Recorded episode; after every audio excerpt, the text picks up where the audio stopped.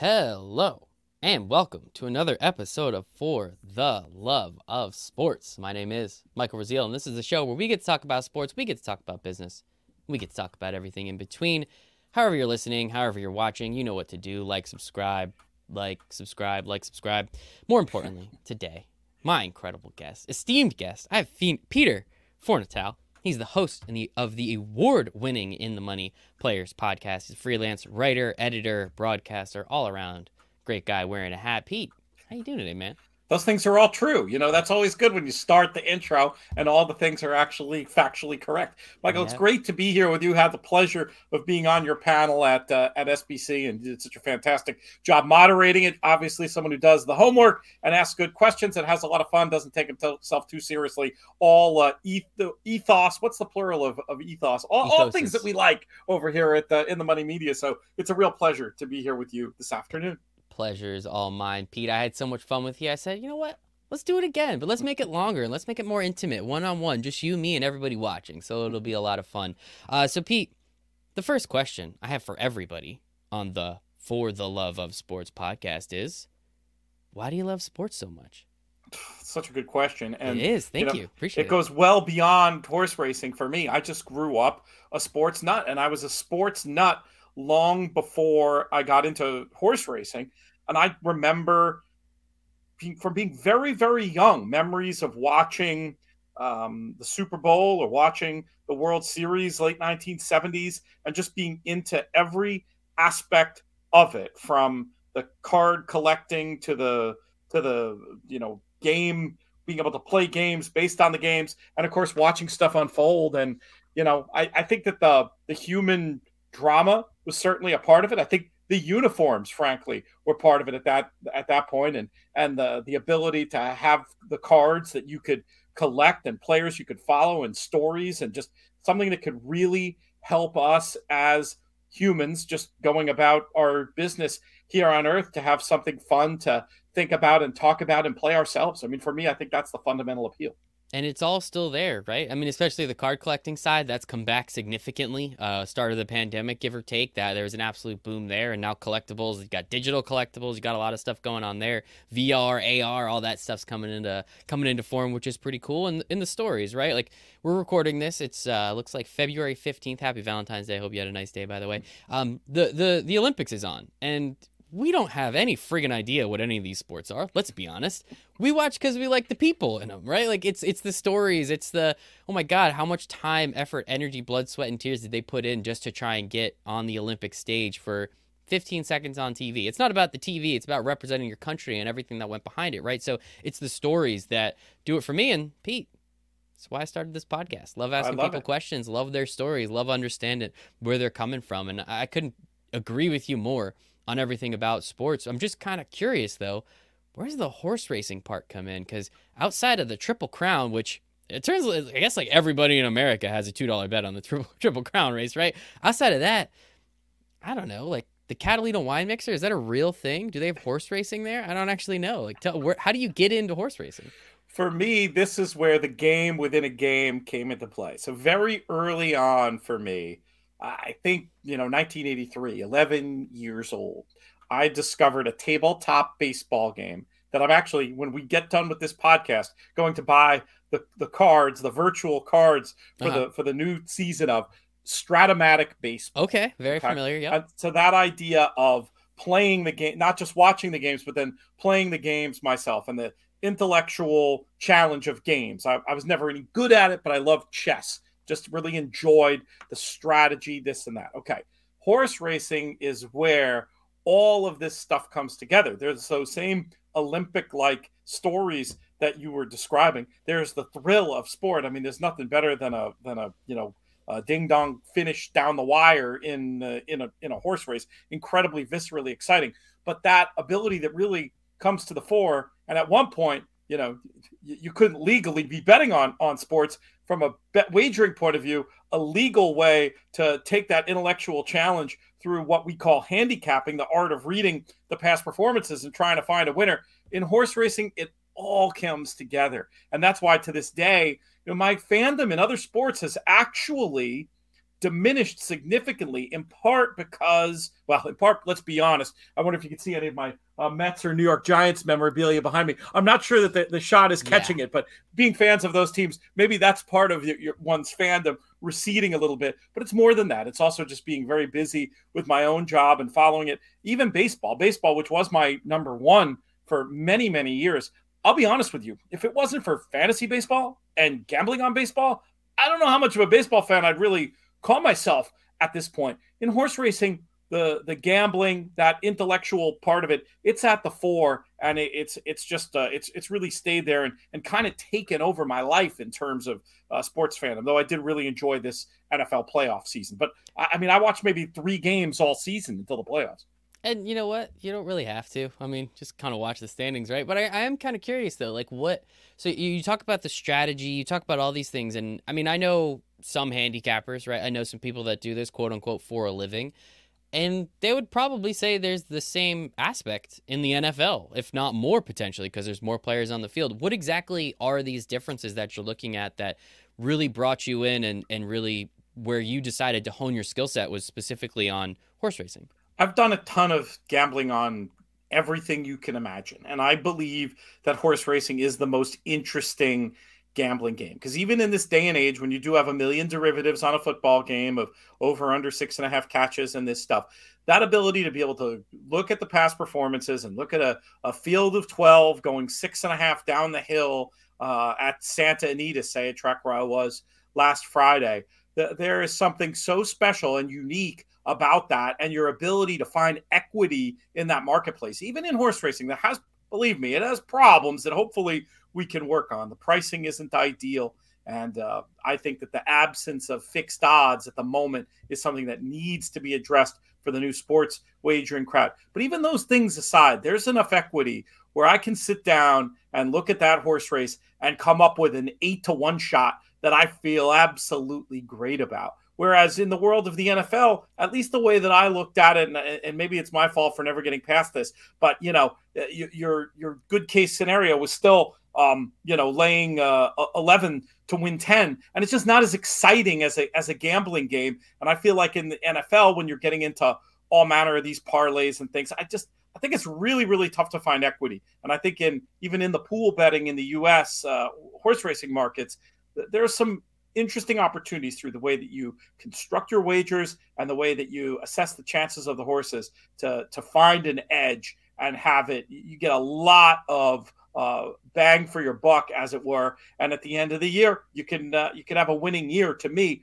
uh, more likely than you can during traditional sports betting markets. In-game sports betting that's another matter and that's something i'm super excited about. And you know i'm not saying it's a gold mine by any means but i do think it's an interesting area for for exploration in terms of being able to to, to find an edge. But i think that's one of the things about racing. You bring in all these other elements and i i do believe if you're ju- very judicious you can still find an edge yeah, I think it is really interesting, right? Like that's one thing, you know, me and my buddies, I don't I'm not laying thousands of dollars on these games. I'm betting 10, 15 bucks here and there. Like it's not a big deal. So, yeah, to bet 10 to win 19 is not that fun, but that's when you say you add those parlays and now it's bet 10 to win 100. All right, now yeah a little more fun. So yeah, that eight to two shot, that eight to one shot, that ten to one, right? Golf is a great example. Like betting golf is so much fun because you got four days. If they make the cut, you got an extra two, right? Now you're actually sweating this guy that's fifty five to one. That that makes it a little more interesting. People like those long shot bets. I'm kind of curious though, like what you're you're talking about some of the strategy. You don't have to give us all the secret sauce, Pete. Don't worry. But I'm curious, like what are you know, I, me as a novice, you know, I'm a let's call me a slightly above novice when it comes to betting NFL and basketball, maybe a little bit of hockey. Baseball sucks. I hate betting baseball. It sucks. I don't enjoy it at all. But like with with with uh with horse racing, what are you looking at? What are some of these what are the elements that you're looking at cuz I see an animal and I can at least put myself in another human shoes, right? it's easy for me to say, like, ah, this guy was up late last night. Oh, they're in Vegas. They probably went out and partied. You know, the whole Vegas nights thing that first year they were in Vegas how do you like say like well this horse you know I, I think he got a good night's sleep and his wife left him alone. Like what are like what are you even looking at in these cases? Well there there there are narratives very similar to sports teams with horses. They've they often revolve around the people who take care of them. The trainer certainly has primacy in that regard as does the jockey. Uh, but but you'll hear stories about horses that um, the whole concept of the horse for course. Certain horses do better in in better places. It's not because they're. You won't hear the narrative that he didn't do as well running at Aqueduct because he was you know out at the bars in Ozone Park at night. But you will hear he loves the cool mountain air of Saratoga and he does his best running there. You still do hear those kind of narratives, but at its basis, there are. I guess these days there's really five main areas. And while I won't I won't go into all the specifics, I'll give you the highest level overview. There's speed and and speed figures specifically how fast a horse runs on the clock, which is uh, the the number one lens that I look at everything through. There's pace of the race. Certain races are going to be suited to horses with one running style or the other. Horses have different running styles. They typically either want to be on the lead, they want to come from far back, or they want to do something in between. And in the same way that um, fight handicappers will talk about how styles make fights, the equivalent cliche that's also equally accurate in horse racing is pace makes the race. You look at that. There's a more ephemeral concept called class that comes into play, um, which is basically the level at which an animal was born to compete, which can tie into different aspects like uh, breeding, um, and, and is very much related to, to, to speed. And then there's the idea of what we call form or condition, which is the idea of looking at an animal and seeing something in the pattern of how it's running that's going to let you know today is going to be a, a, day better than the races we've been seeing, or conversely, it's going to be not as good. And you can use those factors. Oh, I mentioned five. The fifth would probably just be the trainer these days, the person calling the shots, the, mm. the conditioning program, whatever it is, uh, is of an equal level to a lot of that other stuff. So for me, I mean, the, the simplest factor. I mean, I would say that that speed and pace are like, um, I don't know, seventy percent of it. Those other factors come in, and then there's even more arcane stuff you can get into about um, track biases and uh, and and then the idea of looking at trips what happened to the horse in the last journey and is he going to be able to uh, have an easier go of things today and do better on the handicapping side of things those are like the main seven things i guess i look at Interesting. And hey, you're very successful at this. You, you, have a whole media company about it. You've been doing your own thing for a while now, which I think is pretty cool. And it's always it's always great. I always like seeing people kind of betting on themselves. Pause for clapping. Anybody out there, if you're watching, you're more than welcome. Um, but no, it, it's just it's always nice to see that. I, I did it. I, I own my own business for a little while, and it was really interesting to kind of see how other people went about doing that because it is it's not easy it's very hard it's very easy to kind of fall back and go back to what you were doing kind of thing so i am curious right so you lay out all this stuff about handicapping you've been doing this for 20 30 40 years at this point i don't, I don't know pete i don't want to make you too old but I, i'm kind of curious like how did you it's one thing to handicap. It's one thing to place your own bets, right? Like I think X, so I'm going to bet on it. At what point did you start to say, you know what, I want I think I've got good information. I want to grace the people of God's green earth with my information and let them know what I think because I think it can help them win money. When when did that, I guess, come into effect versus just placing those bets and winning on your own? Because that's very easy to do too. It wasn't on it, it, wasn't on purpose. I'll, I'll, put it that way. You said something very interesting there at the end that we'll start with because you hear this all the time from people. Oh, if Fornatale's so smart, you know, why is he giving out this information that he could be making money betting on? Well, I'll tell you, as somebody who spent mm, probably three years of my life making more money gambling than doing anything else. Uh, the, the another great old cliche. It's a hard way to make an easy living. Try when you're grinding and gambling to make a sit down with your your partner and and make a budget for the next few months. G- give that a try and and come back and talk about how even if you're doing well, how it's a stressful it's a stressful way to work. Whereas ha- being able to bet for part of your income while still having the the solidity of a job, it's it's not because you're not good enough as a gambler. It's a lifestyle choice and one that I and one that I very much respect as as I've made it myself. The, the, career trajectory for me, I was in book publishing and horse racing was simply the thing I did with all my free time. I would arrange it during the summer. I worked for a, a company that had European roots. So we had something unheard of by USA standards like six weeks of vacation. And I would take four of them and get to as much Saratoga as I could, that kind of thing. And I guess after a fairly long time of working in book publishing on the inside and then working freelance book publishing and freelance writing while doing more and more gambling, I just realized hey, there's an opportunity to work in racing, reduce the amount of this other stuff I'm doing, and focus a lot more. And that's where the Daily Racing Form came into play. At one point, they came to me and said, Hey, we want you to write this book for us. Um, sort of getting back to that idea of when I was a freelance writer, I took on projects like that all the time. Um, and I said to them, Great idea about the book, but let's also make it a blog. Let's like, why don't you get me involved doing something to promote this book? And so they loved that idea. I went to work for them, was still messing around doing some freelance writing. Um, I've been friends with Chris Jericho, the, the wrestler rock star, for 15 years. We were working on a number of books during that uh, during that period. But I went to work for the Racing Form and realized at that time there's a strange window in time, 2014. There was not one horse racing podcast, at least not one that I could name. There was one previously, and I always like to give him credit when people say I'm the OG podcaster. I'm not. That honor goes to a guy named Derek Simon. But Derek was on hiatus. Uh, my colleague now and then, Matt Bernier, and I had started working at the Form. We said, there's a gap to fill. Let's do a podcast. And the podcast was always moonlighting. I didn't get paid $1 to do the podcast when I was at DRF. And eventually it became a bigger and bigger part of things. I had other ambitions. I wanted to become a freelancer with the with the Form being my big client. And then I wanted the freedom to go do other things and be creative and not have you know I had a work agreement that basically said you know they owned my child you know it, it's like I just got very uncomfortable with that. And uh, that we started negotiating. That negotiation broke down.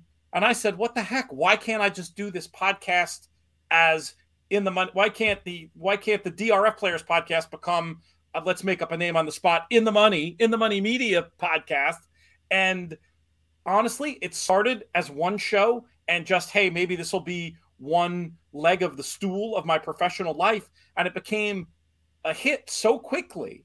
I mean, we had more listens to our first show on the new network than we had on the last show on the old network, showing me far from being propped up by the old employer. If anything, they were holding us back.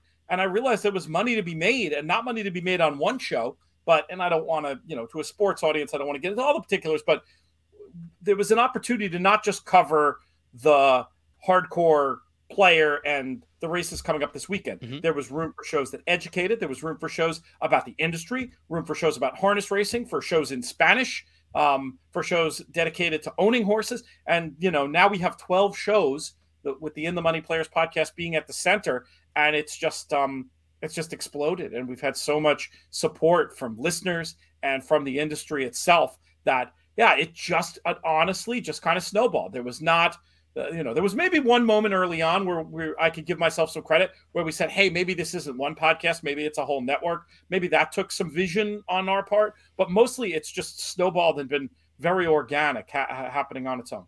That is fantastic. Um, very uh, not jealous. I don't like to use that word. It has such a negative connotation, but very envious. If I could just talk into this microphone for the rest of my life, and I know Pete, that's you do much more than just that. I'd be the happiest person on planet Earth. I can promise you that. But I think it's it's just so cool, right? As you said, it, it was the it was like the perfect right place at the right time. Like you just saw the hole in the market. Was there? Were, did you listen to this other gentleman's show? Was this something? Did you? Are you just? Do you have an affinity for music? Do you have an affinity for talk shows that you said? You know what? Like, I don't know. Why like, even if there is this other show, like we can there's more than one sports radio talk show in just New York City alone. Like I'm sure there could be more than one horse racing podcast out there. What like what was the did you think that there would be this big of a uh, of an audience to be had? Quite literally, radio or making a living with one's voice is in my blood. You can't really see here, but uh, I've got about 3000 records behind me in the in the in the stacks back there that are covered up with the various silly uh, racing and uh, pop culture memorabilia. But my father was in radio. So i think uh, he was a, a disc jockey in new york from the 1960s until his untimely passing in 2012 we actually collaborated on a few books about music together Um, so the that idea of being able to make a living with my voice incredibly appealing. Even though, again, when I started doing the podcast, there was no, um, you know, there was no money associated with it. It was mm-hmm. just mm-hmm. something I did because I I wanted to do it. I mean, I've always enjoyed messing around with audio projects. I talked about Strat-O-Matic before. I used to do play by play and color commentary of Strat-O-Matic games when I was 11 years old with my friend Matt Blank, but We were just out in uh, California last weekend hanging out. And I mean, it's always been something that I was doing without getting paid. And even now, it's something that I just enjoy. I lose myself when I'm on the air. I feel very, very alive, very, very present. And I really, really enjoy it. So it, I took to it like a duck to water. And in retrospect, the only thing that surprises me is that I hadn't found a way to do anything like this uh, for professional purposes before when I did. And I think a lot of that has to do with just the changing landscape of media in the world. You know, I remember flirting with doing college radio and being a big FAN listener, really from when they started. Huge, uh, huge Steve Somers fan. Ah, um, the schmooze over here. And I remember thinking that that was an interesting idea of something that one could do with one's life, but just cursory um, looks at what the career path was. Like, I didn't. It wasn't.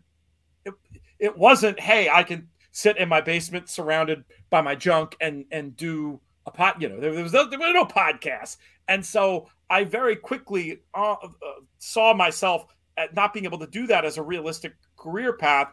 Is circa 1994, but as media changed, and and you know but it, it is funny it's not like i went out and did it on my own I, I, waited until i had the backing of a company and it was only after the fact that i realized well heck you don't really need the company in in media 2022. You need the content, you need the voice, you need those things that can't be taught. And if you create good content about a specialized subject, you you too can have a podcast. Yes, I tell everybody like it's again, it's my favorite thing I do. I also do not get paid a single dollar. This is all just for fun. And I've done almost I think you're episode 290, 287, something like that. Somewhere up there. So haven't got paid for any of them, but man, I won't stop doing this uh, anytime soon. Um, maybe one day. You I'll do it paid. for the love of sports. This guy, man, it's like you're a professional or something, Pete. I love it. Um, so I think you said, you know, you talked about a couple things there. Shout out to your dad. I think that's really cool. Now that I, after I asked that question, I did remember that we spoke about that on the panel at SBC. So I think that's really important, and it, it's really cool to kind of be able to see something like that, right? As you said, it kind of sucked in '94. This was an this was an, almost an impossibility 30 years later, not only is it a possibility, it's kind of encouraged, right? Like you yeah. can do all this stuff for free essentially if you want. I mean, this microphone I think cost me 80 bucks. The camera I'm using might have cost $80. It never has me in focus, but like it's kind of nice, I guess. like it's there's just some of these things you can get away with doing all this for so cheap. Um, and now that we have streaming capabilities and video and all these things, all of that get it gets added on. And where I'm going with this is, so you have this podcast, you're under this, you know, this under this company, then you leave Pete, you got to make money, right? Like, I, you, you don't just take a podcast, snap your fingers, and make a couple bucks. Like, I'm kind of curious, especially in the beginning with that for those first few shows. What were you doing to, you know, just to continue, as you said, keep the, it's a lifestyle. An entrepreneur, a better is, that's one lifestyle, entrepreneur is another. Now you're kind of combining the two of them. Kudos, congratulations. How are you able to kind of just stay afloat, for lack of a better term, especially in those early days to make sure, like, I really want to do this you understand the long-ish game of nature of you know audio and content how are you able to kind of just stay at it long enough to then be able to kind of build that entire network of shows? Well we were very fortunate and this is where the hidden skill of all of life not and i'm not just talking about to me it all comes down really to two things uh, talking about professional your personal life relationships whatever it is. Two two things to me are paramount above all other. The concept of game selection is very important and the concept of networking and that ability to have people one phone call away uh, from the radio world to just you know i didn't really understand podcast business model but just to get like a quick overview of okay here's you know here here's how it works in radio. You've got you know these pieces to sell and this and that and then realizing very quickly oh wow podcasts are so different because we can make this really intimate connection with the audience that you don't get with a radio ad. So I just started thinking, okay, so what does that mean? What clients does that suggest would be good for us? And we started with racetracks. I had had good contacts at racetracks, and the I, I mean the first four phone calls I made, I think three of them were to racetracks and to a person they were like we love your work we love this idea that's great that the you know i had that wonderful fact right out of the gate that the new show had more reach than the last show with drf so i think they were i think that helped paint a picture that you know we, we were going to be able to to get them the the same kind of reach that they were expecting from from a place like drf where they were a longer term client. And uh, woodbine the racetrack up in canada monmouth in new jersey uh, an ownership group called uh, 10 Strike Racing. And then the one that I need to mention, the first one that came to us, and the day that really made me think we might be on to something, we'd made the announcement.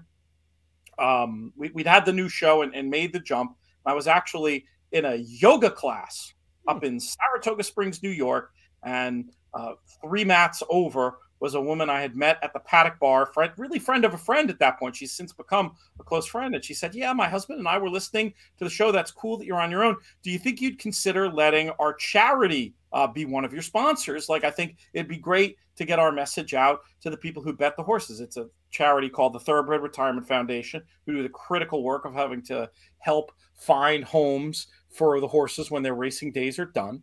Uh, they do some other wonderful stuff uh, with human beings as well, uh, but that's a that's another uh, another tangent that we don't need to go to right now. But that idea that here I was days after the announcement, and I'm not even reaching, I'm not even in outreach yet. It's too early, you know. I don't want I want to wait till the new year to start reaching out, and people are already finding me. I mean, that was that was just amazing to to get that level of support right out of the gate and have those first phone calls be so successful. I wonder what it'd have been like if I'd gone over for 4. Um, you know, my what I know about sales, that's much more the typical, and I think I would have persevered. But the fact of the matter is, we hit the ground running. And then, like with so many other things, once you once you have a bunch of sponsors, it makes it easier to get new sponsors. So yeah, we we overachieved in that regard right from the get go, and I feel very very blessed to have the the friends and contacts um, that that helped us uh, get off and running. And obviously, we've done a good job because they've all they've all come back and expanded their relationships and grown with us. So that's been exciting as well. Yes, if they come back and say, "Can you can I give you more money?" It usually means you're doing something right, Pete. And I think uh, I'm grateful that you used the word blessed because I was if you were going to say the word lucky, I was going to get a little angry at you because clearly it's a, it's a testament to your character, it's a testament to your work ethic. You didn't network and, and you know you didn't you, if you didn't do any of that none of this would have happened. If you weren't great at creating the content already none of this would have happened. So uh, kudos and congratulations definitely in order for you guys. And as you said it makes it much easier if you can hit the ground running like that but you guys put in the work to get there right? You've been doing this for multiple years so it's not surprising that you hit the ground running. It's it's kind of a you know par for the course. What's a horse I would say though I could use? To, that works. The the the other we have pars. Um, okay. The other way I would look at it though is, hey, if you're if you're starting out, let your content talk, you know, and accept the idea that you're gonna uh, have to spend some time building your your your context. Having a podcast, fantastic way to improve your network. By the way, what a great opportunity to, to meet people such as yourself. And then, you know, you talk to them on air, you talk to them off air, and you say, who else might we uh, might we want to have on the show? And just as your profile builds, as more and more people hear you, you have that opportunity to get into the the, the next level of things. You you you collect metrics and you build sales materials and the next thing you know you can you can run it like a business we are i i agree that you know i'm, I'm not somebody who attributes much to luck but i will say this it's lucky to be it's lucky in a sense to have a niche. You know i knew i was already doing the racing thing and then racing is an area where it's a lot easier to to monetize than to have a general sports podcast say just because it's so logical. Because of that intimacy that podcasts provide that i was talking about before.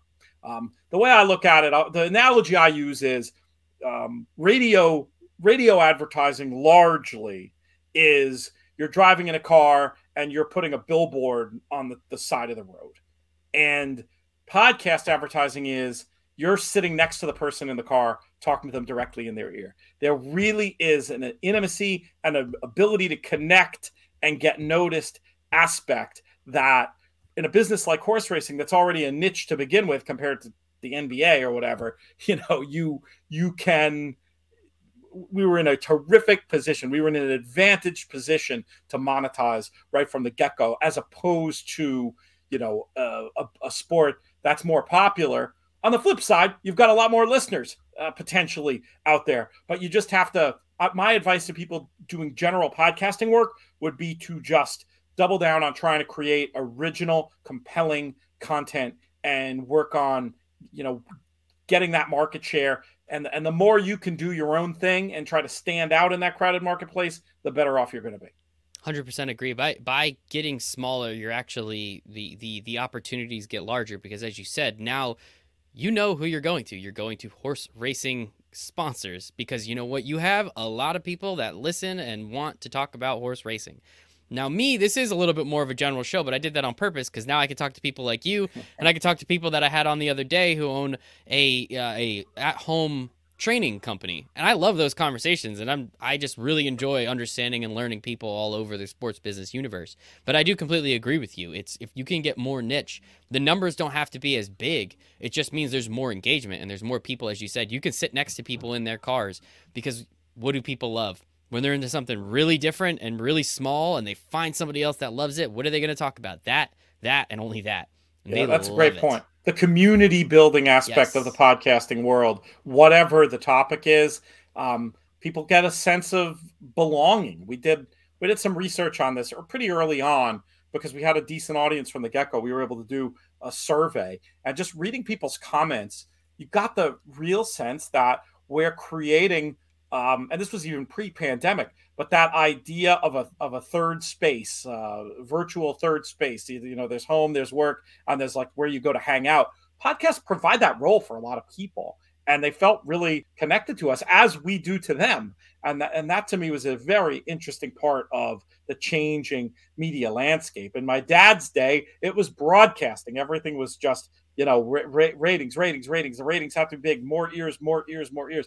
Now it's narrow casting. It's how do we find this audience, create this sense of community, and then be able to organically get messages from the the, the clients, the sponsors to them. And it doesn't work if you fake it. I can tell you that right now. If we were to just be cynical and say, "Hey, we have let's just make a fictional sports book with a bogus promotion," like we're not going to sell that to our listeners they're not they're going to be too smart for that and our heart's not going to be in it but if we say hey you know caesars has this awesome promotion then they're, they're going to they're going to flock to it and and yeah, that that's a key thing that we talked about a lot at our mm-hmm. panel mm-hmm. that idea of authenticity and if you want to do we didn't i don't know how deep in the weeds we want to go about the whole affiliate concept which we've done a little of but not a ton of um, at in the money media but you know th- that ain't gonna work unless you've got an authentic message that you're you're able to put through.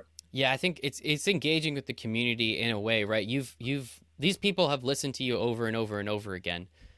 They're not gonna the first time they hear the ad they're not gonna buy it. It's just the more you are able to say hey no, I promise you guys, like our listeners use this. I personally use this, right? The more you can become uh, a real spokesperson for that company, I think is very important. And there's more likely going to be that opportunity that someone's going to say, you know what?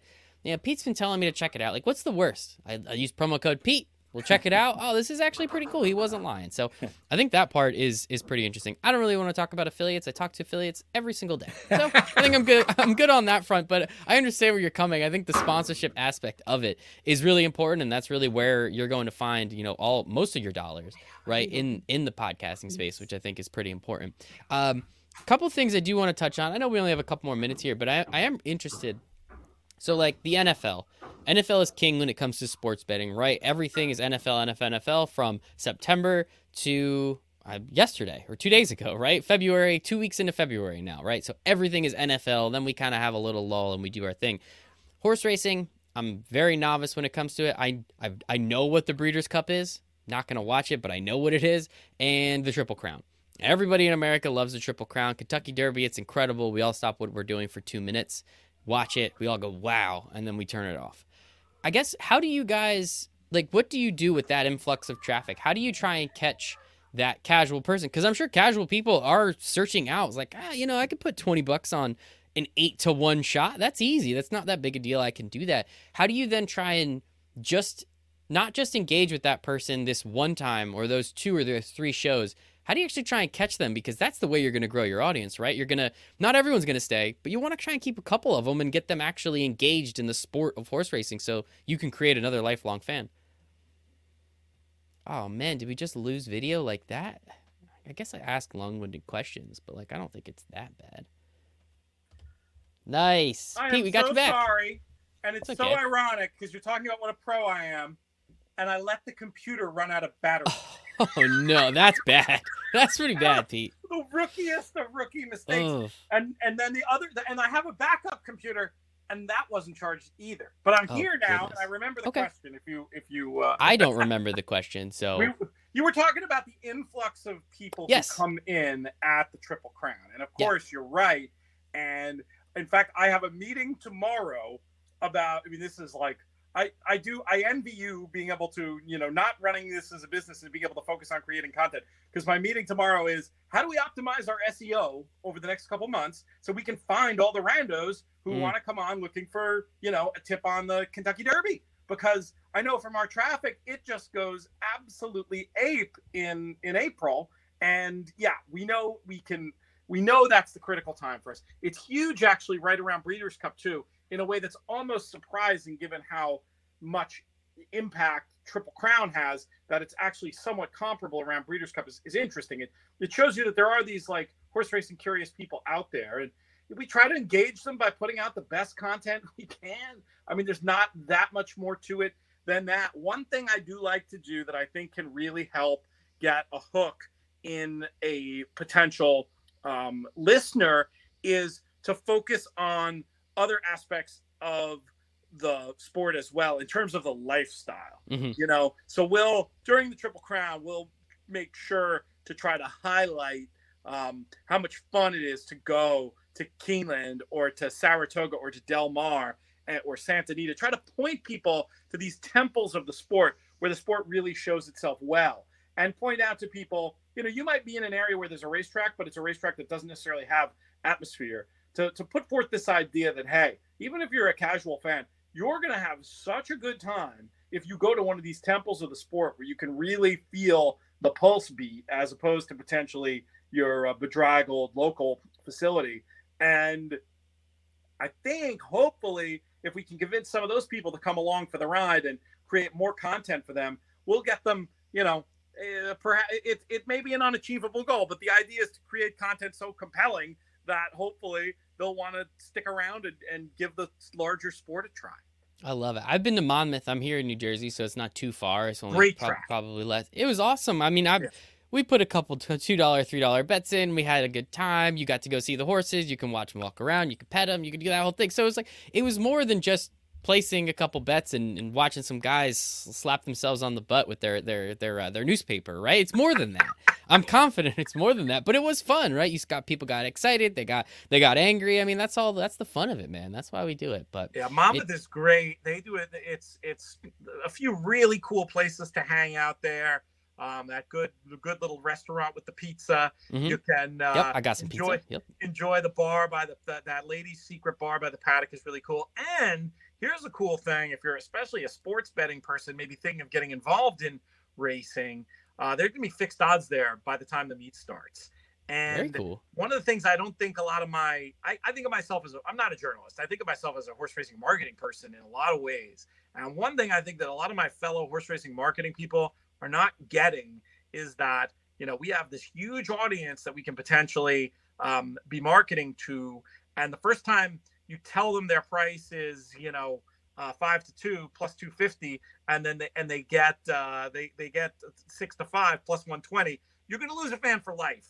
And I Can you that- explain that actually? Can you explain Sure. so like if I was to just be on the Caesar Sportsbook app just to see like, hey, I, I think the Rams are gonna win or cover the spread. How can you just kind of describe and explain the difference or, or Sure. currently what's going on in horse racing? Absolutely. Horse racing to this point in America for a very long time has been parimutuel only. Parimutuel mean betting among ourselves. It's pool betting. The concept is you're not betting against the house. All the money goes into a big pool. The house takes a cut off the top. It's wonderful for a lot of things. When there's really good liquidity, like the Kentucky Derby, the markets are very stable, no problem there. It allows really fun bets that you can bet a little and win a lot on, like pick fives and uh, and pick sixes and things like that when picking the winner of five or six races in a row. That can allow for some really creative ways of structuring your tickets to get an edge and and have a lot of fun and bet a little and win a lot. Whereas in uh, the Caesars app that you referenced, that that's booked money. That's there's somebody, there is an entity, a bookmaker on the other side offering that price and uh, and and paying you if you win, who the money goes into their pocket if if you lose. And for the first time in the USA in a very very long time, fixed odds betting is going to be coming to racing. Now, it's not necessarily going to be any kind of savior or panacea. It needs to be done right. You can't be just cutting off winning players at the first sign like they do in some other countries. That's going to be anti marketing of the worst order as well. But I think there's a smart way to do it where we can introduce people in the wider wagering world to our sport, get them in the door, and I think they'll become attracted to those pool bets naturally because of that ability to bet a little and win a lot. I don't think folks are just going to want to hang around. It'd be a small subsection that just want to hang around in the fixed odds piece of things. But I do think it'll be easier for the sophisticated bettor to win because I said pool betting for in the win market works well in the Kentucky Derby.